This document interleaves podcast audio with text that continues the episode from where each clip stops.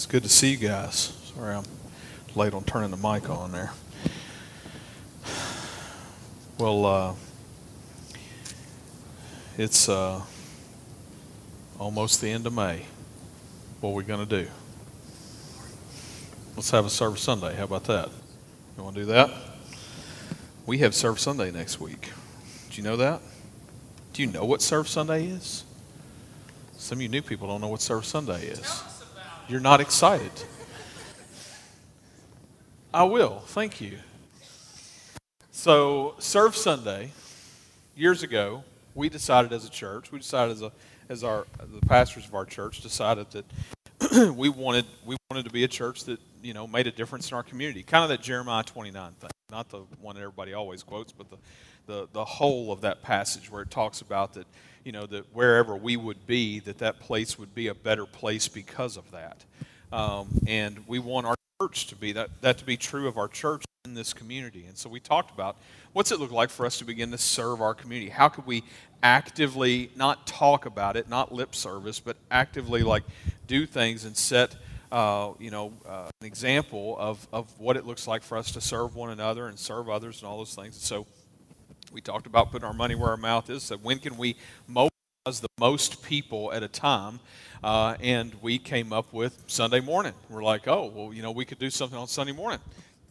And we're like, well, you know, why? And we, we even talked, like, why don't people do more things on Sunday morning outside of just worshiping together? We could worship together and we could serve others, you know. And, and it, we determined that part of that was because most churches probably aren't willing to give up that Sunday morning offering, uh, just to be honest. Uh, but we said, you know what? Uh, whatever, whatever the hit is, it's worth taking for us as a body of believers to be about serving the community. And so, uh, Serve Sunday, which is next Sunday, uh, we uh, have one service at 9 o'clock. Now, I know some of you 1040 are going to struggle with that, uh, and uh, I'm sorry, but uh, it, is, it, it is what it is. And so we, we, we gather for a short, shorter service at 9 a.m., and then we send everybody out in teams to go serve our community and there is all kinds of stuff going on. In fact, I'm, I'm asking you, when you leave here today, get signed up. There's a table there in the foyer. Uh, Ann will be out there with uh, some of her cronies or whatever, and uh, they'll, help, they'll help you get signed up um, uh, for Serve Sunday. And there's all kinds of projects, all kinds of projects. Uh, and most of the projects that we have are actually family friendly. You can bring your kids along. Uh, if you don't want kids, we have childcare. You can sign up for that out there as well. Uh, all the things, but make sure that you get on the docket for Serve Sunday next week. We're going. Here, here's one of the cool things I, I love about this Serve Sunday.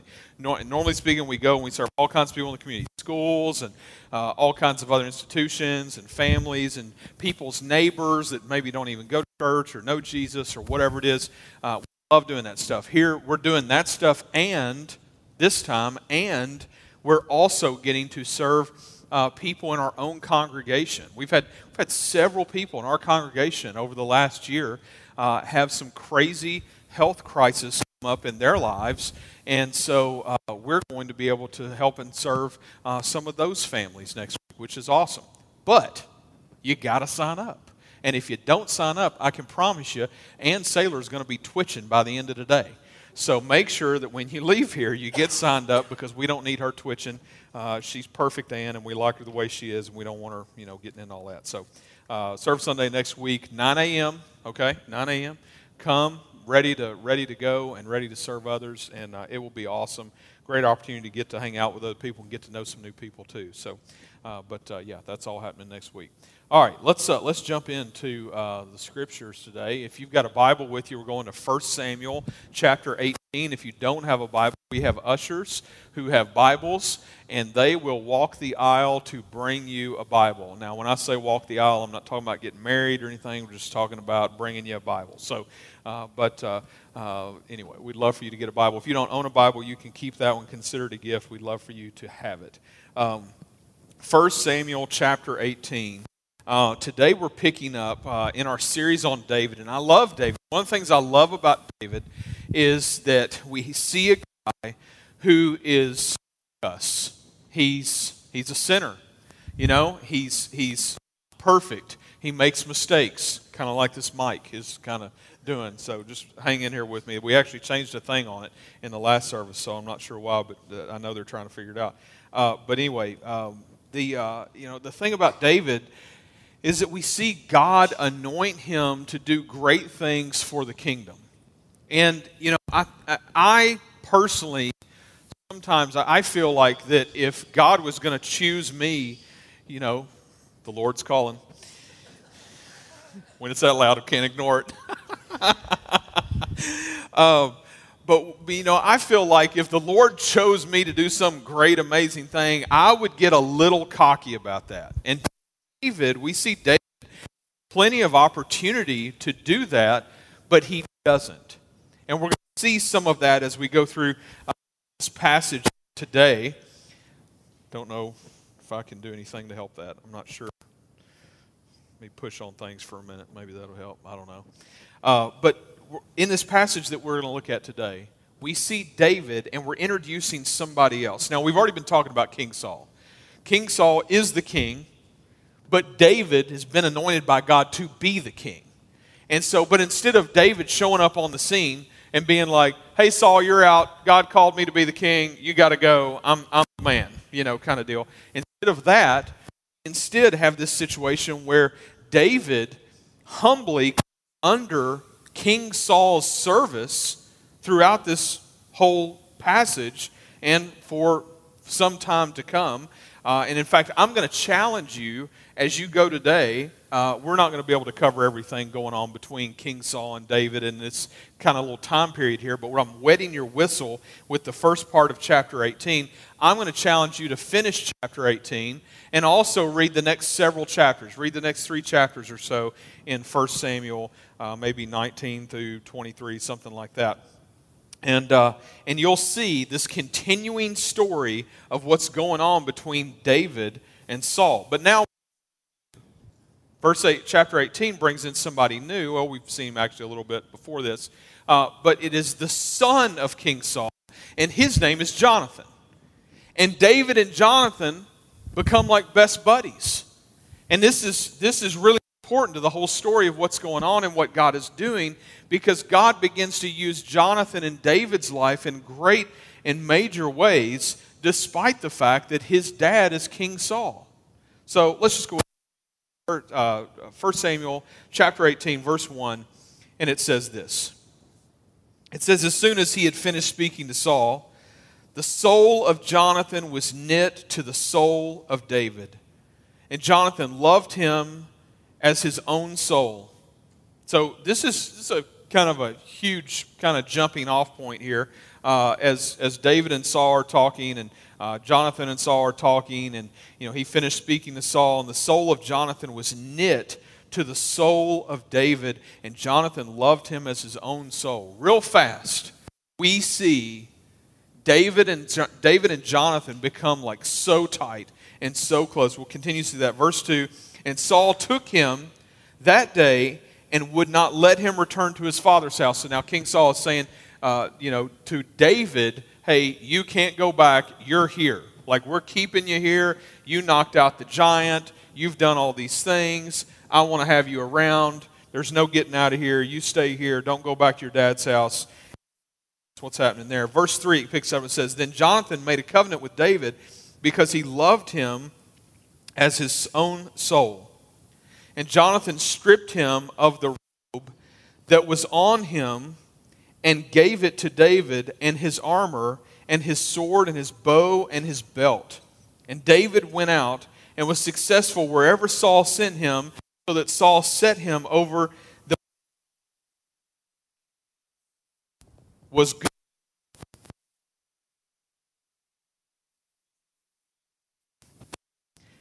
Good in the sight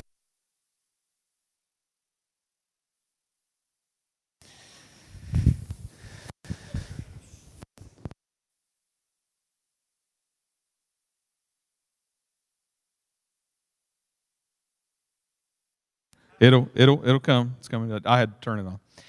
So thank you. Appreciate that, guys. Um, away. and this was good in the sight of all the people and also in the sight of Saul's servants. As they were coming home when David returned from striking down the Philistine, the women came out of the cities of Israel singing and dancing to meet King Saul with tambourines, with songs of joy, and with musical instruments. And the women sang to one another as they celebrated Saul has struck down his thousands and David his ten thousands. Let's stop there for a second because we, we see a lot here. First of all, back in verse 4 and, and, and on from there, we see Jonathan literally stripping off like all of his stuff to give to David. Now this is this is pretty symbolic and, and it's and it's moving in a direction of basically Jonathan is already feeling led and being led to say, You're the guy, I am not. Now, here, here's why this is important. Jonathan was the heir to the throne. Jonathan was the firstborn son. So when King Saul would have died or gotten killed or whatever was going to happen in his life, then Jonathan would have been the man, right? You know, and so because of that, we have this situation where Jonathan is, is moved by the Lord in such a way that he says to David, "You take all my stuff." He starts. He starts. He gives him his armor. He gives him his bow. He gives him, you know, his weapons. You know, all this, all this stuff. And basically, what he's doing is he's beginning the process of saying, "You're going to be the guy, not me." That's a huge deal. Imagine like being the guy who's going to be, you know, get the inheritance and get to be the man, and just saying to somebody else, "You know what? I think you're the man. You can have it all," and gives it all to him. Furthermore, we see the ladies singing songs about King Saul and David. Now, this is this is all fine and good. The ladies love David. They don't love Saul as much. And in their song, if you noticed in verse 7, they sang, Saul has struck down his thousands and David his ten thousands. Now, this is this is a little bit of a jab.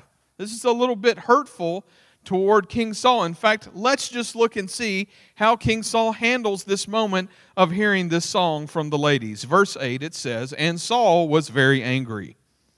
And this saying displeased him.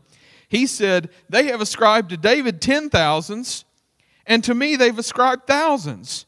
And what more can he give, can he have, I'm sorry, but the kingdom? And so in this moment, he's saying, what more could David get at this point other than to actually be the king and to be in control of the kingdom? So Saul is just continuing this, this same thing of what we've seen him already doing, where he is so like wrapped up in himself and in what he thinks people think about him and all of this stuff. Does this sound familiar? I mean, we all struggle with this at some point in time in our lives, right? All struggle with you know what other people think wrapped up in ourselves our own agenda our own thing all this. And here's king saul and that's exactly where he's at. And then you've got david. And david is anointed by the lord and he's letting the lord lead him. And the lord is speaking to him and the lord is using him in such amazing ways like it continues through. We're going to see here in just a minute that that you know this is that the lord's just on david and he's with david in this huge huge way. Let's just read that together. Verse 9 it goes on. It says and saul eyed david from that day on. He eyed him all right. And in verse 10 it says the next day a harmful spirit from god rushed upon saul and he raved within the house while david was playing the lyre as he did day by day. Because you see david was still humbling himself not just to the lord but under the leadership in which God had put him under. Now, I don't know if you've ever been under leadership that you've really struggled with, but you know God put you there and you know that you're supposed to come under it and you struggle with it. I've been there. I have been through that. It is hard. Those are hard moments. Here we see David setting an example for us. He's not just he's not just King Saul's like army guy who's like going and defeating all these people and doing all these things. He's still his like personal musician. So that he'll play the lyre, so that when King Saul's not having a good day, bring David in and let him play the lyre and play that favorite tune of his, We Will Rock You, or whatever, you know? And so David comes in, playing the lyres. He did day by day, and it said Saul, still in verse 10, Saul had his spear in his hand. Uh oh. And Saul hurled the spear, for he thought, I will pin David to the wall. But David evaded him twice. Saul is not playing pin the tail on the donkey, he's trying to kill David. And apparently tried to do so twice, in which David got away. Now, this isn't, this isn't the last time or the last times this will happen. This becomes a theme in David's life. The whole Saul had his eye on him is now Saul is got it in his mind he's going to try to kill him. And in verse 12 it goes on it says so Saul was afraid of David because the Lord was with him, but had departed from Saul. Now, here's, here's the crazy part of this verse to me. I, I love this verse uh, because it, it shows like the, the power of God playing out in somebody's life and, and somebody also that is also very powerful around him that you would think, you know, would be able to overcome somebody in a moment if they wanted to, but he can't seem to. And not only can he not seem to, but Saul is literally in fear of David at this point. Why? Is it because he's the greatest, like, you know, military guy in the world? He's probably really great at that. We know that for sure. But no, it's because the Lord was with him. Saul was a guy who believed in the Lord. And here he is, he's come full circle. And it just shows you like our depravity. It just shows like how far sometimes sin will lead us down a road that we didn't know that we were going to go down. It's, it's, it's kind of that, you know, uh, you know, sin will, you know, take you further than you want to go and keep you longer than you want to stay. You know, kind of deal. And that's kind of where Saul's at at this point in his life. Like his life is all about himself. And even when it's about his kingdom, it's still about him. And here, a guy that believes in the Lord is now afraid of David because he knows the Lord is with him. And I'm thinking, if I know somebody that's close to me, that the Lord is with them in such an amazing way that whenever they go and do anything, that the Lord would use them to do all these great things, I'm thinking, I want to hang out with that guy. I want to learn from that guy. I want that guy to disciple me, you know? Instead, he's afraid. Saul was afraid of David because the Lord was with him and had departed from Saul. Hmm. Verse 13. So Saul removed him from his presence and made him a commander of a thousand. And he went out and came in before the people, and David had success in his undertakings, for the Lord was with him. And when Saul saw that he had great success, he stood in fearful awe of him but all Israel and Judah loved David, for he went out and came in before them. So, the story continues on where we see Saul just to this point of like, well, I, I got to get this guy out of here. Every, everybody's fallen in love with David. They think he's like the greatest thing ever, you know? And and we got we got to do something with this guy. Let's get him let's get him out of the way, and we'll put him over some guys, and they can go fight some wars and all that kind of stuff. But even there, and this is this is how God works. Even there, you take somebody that, that the Lord's hand is on them, and God is using them to do great things. You can pluck them out of something, stick them somewhere else, and guess what? The light is going to shine. And it did. And God continued to work through David and it says in verse 14, and his success and all his undertakings for the Lord was with him. And in verse 15, and when Saul saw he had great success, he stood in fearful awe of him. So now he's like, like the fear is growing now in Saul. He's like, you know, this guy's got something I don't have. You know, but again, he's, he's so like bent on himself and his life is all about himself, uh, you know, that he can't see what's right in front of him, that the Lord is working through this guy has a plan for this guy. And amazingly enough, you know, again, you're going back to this understanding that here he is, David, humbling himself underneath the leadership of Saul, even after murder attempts. Even after murder attempts, Saul is still, uh, David is still like, okay, well, I'm, you know, I'm still supposed to play the lyre, you know, still, still, still supposed to, you know, serve in his armies. He's serving in his army. I mean, you'd think, you know, I'm not going to serve in this guy's army. He just tried to kill me twice. You know? Saul becomes mega jealous. The song from the ladies doesn't help. That tends to be a point of contention for Saul to hear them singing David's praises and not so much of his. And Saul becomes afraid because he realizes that the Lord is with him and not with himself. Saul was consumed with himself. He was not consumed with God's kingdom or even his people. He was just consumed with him and whatever he could get from this life. If you remember, when David defeats the giant, there was a promise for whoever defeated the giant. And if you remember, part of the promise from King Saul was, You get to wed one of my daughters. First of all, that's a, that's a clue that that guy's off his rocker. You know, but whatever. And that's the way things happened back then a lot, especially with royal families and all these things.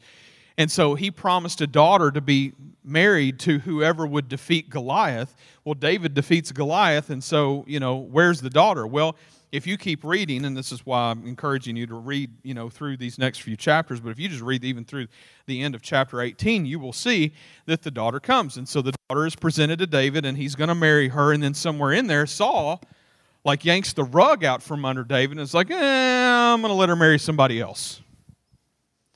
I was like, okay, well, that's kind of a slight, you know. And it's and what it is is it's Saul like trying to like you know show that he's got some power over David. And yeah, David, you think you're the guy. Well, I'm the guy, you know, and all this kind of stuff. And so, but then there's another daughter. And he notices daughter number two making eyes at David.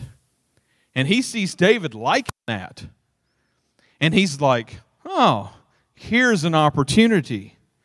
And so he takes this opportunity to say, okay, well, you can marry daughter number two, but you have to bring me the foreskins of 200 Philistines. Now I'm going to let you work all that out in your mind. And I'm just going to simply say the purpose in this is Saul is trying to get David killed. That's, that's the point of this. But of course, David, being anointed by the Lord and now given a conquest, and he's under that leadership, what's he do? He goes and he delivers. And so then he gets to marry this daughter. Now, really, this is just another murder attempt.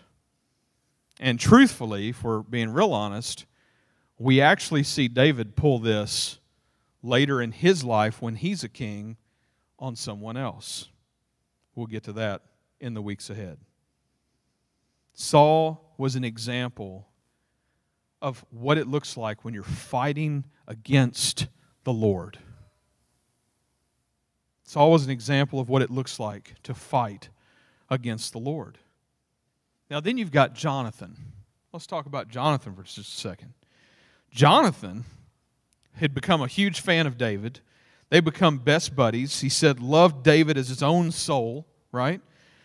And then, firstborn of the king would have had the rights to become the king, heir to the throne, is willing to give up the throne. And we see in the chapters ahead that he does literally give to David, like, you are the guy. And, like, not just here's some of my stuff, but like, you are going to be the guy, and I am not, I'm not supposed to be and he's willing to give up the throne. And we see Jonathan fully surrendered to the Lord. Now, how, how different are the lives of Saul and Jonathan?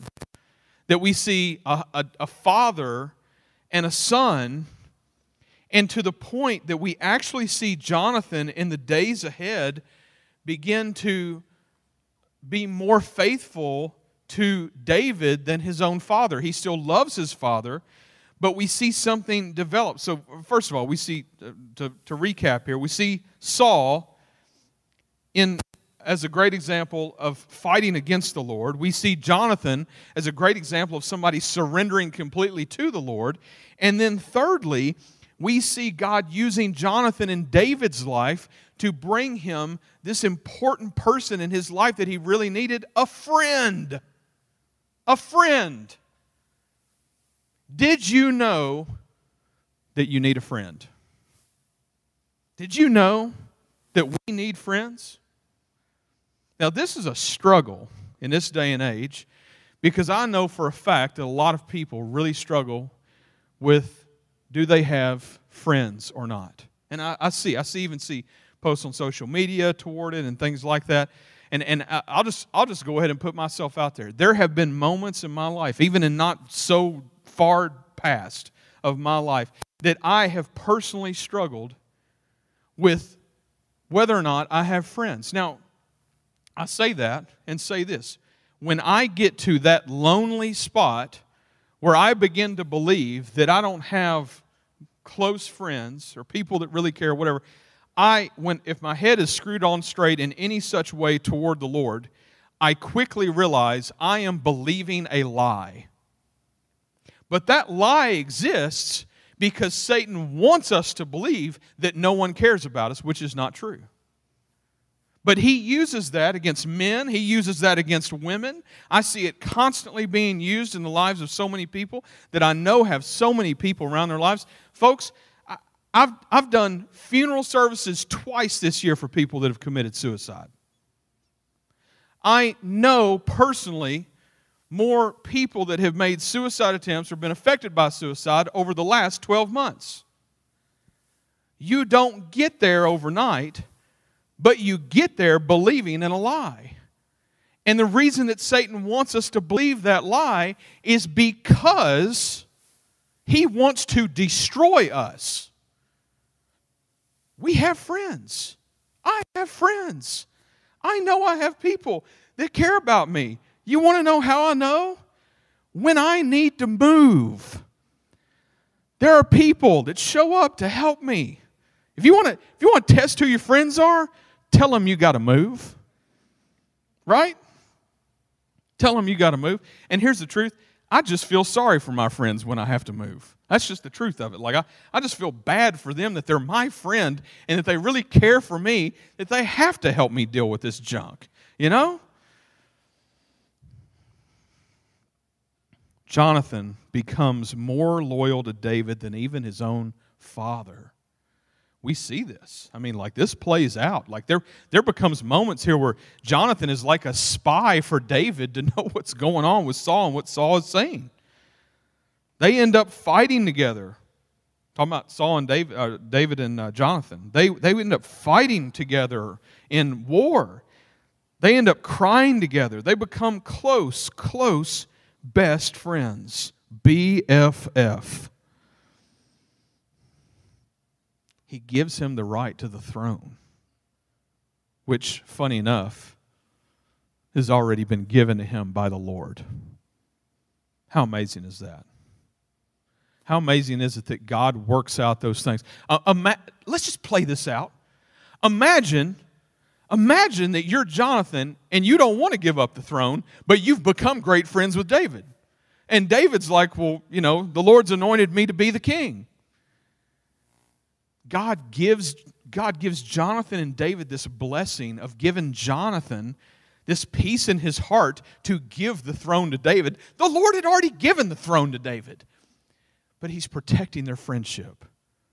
He's protecting this something special that they have in their lives. Folks, we need people in our lives. We need friends. You think you don't, uh, you're buying a lie, okay? And, and eventually one day, Satan's just going to use that in your life for you to start believing that there is nobody that cares for you. And I just encourage you that God brings us people into our lives. And a lot of those people also struggle with this same thing and feel this way sometimes. And let me just tell you what sometimes we need to be the ones to reach out.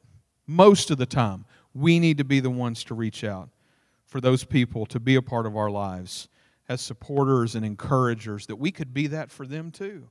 That's the way God designed us, needing that. James 4, I just, I just have to read part of this James 4. It, James 4 is like it's talking about Saul and David.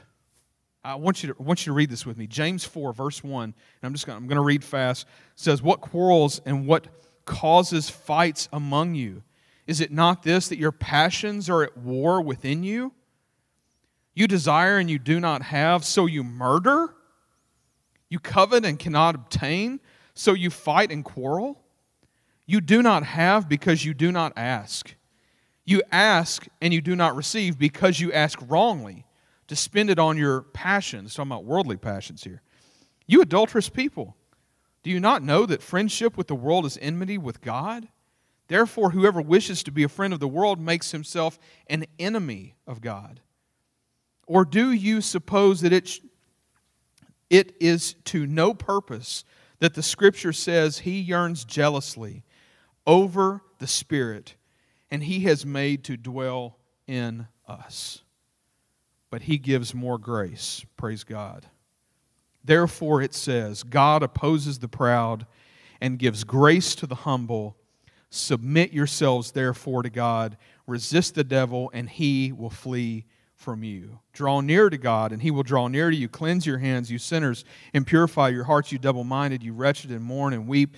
Let your laughter be turned to mourning and your joy to gloom. Humble yourselves before the Lord, and he will exalt you. That is David. That is David. Verse 7 Submit yourselves before, submit yourselves therefore to God, resist the devil, and he will flee from you. That is David. And the opposite of that, everything in that, script, in that passage right there, the opposite of that describes Saul. Right down to the murder, right down to the, the proud, right down to the, you know, coveting, all this, you know, he's like, oh, won't they sing songs about me killing the ten thousands, you know? It's surrendering submitting yourself to God. Verse 7 is surrendering ourselves to God. And the truth is, is that we struggle with surrendering ourselves to God, like we see David and Jonathan doing in this passage. Why do we, why do we struggle with surrendering ourselves to God? We struggle with it because it doesn't line up with our plans, right? and we've got these plans that we've made and, and maybe we're even already so far into our plans we're like oh i can't back out now it's going to be a mess huh. You want a mess? Keep going. You'll be where saul is. You see that? I mean you see what happened. Like saul was following the lord at one point in his life and at some point it all became about him. And he quit surrendering to the lord and he made it all about himself and, folks, the truth is this that God has a plan. He had a plan for David uh, from the beginning. You're anointed to be the king. That's great. Okay, now you're going to become best, best friends with the son of the king, who is supposed to be the king. But you know what? You guys are going to be such great friends, and God's going to work on his heart so much, and he's so surrendered to the Lord that he's like, well, you know what? I don't think I can be the king. You should be the king. And I'm sure David's like, huh, cool. I already knew I was going to be the king, but thanks for, you know, thanks for that. We still get to be friends, hang out, and have a good time. And it all comes down to are we going to fight against the Lord like Saul? Or are we going to completely surrender to him like Jonathan? Jonathan and David had completely surrendered. And the best place for us to be today is in the middle of the Father's will. And I'll tell you this for us today, if you know Jesus, if you've trusted in Him, if you believed in Him to be enough in your life, and I hope that you have, then I pray that you would fully surrender. Not just to Him being your Savior, but to Him being your leader, to coming under His authority, to being led by Him in all things throughout life. That God may use you to do great things for His kingdom. Don't fight against, surrender to. Let's pray.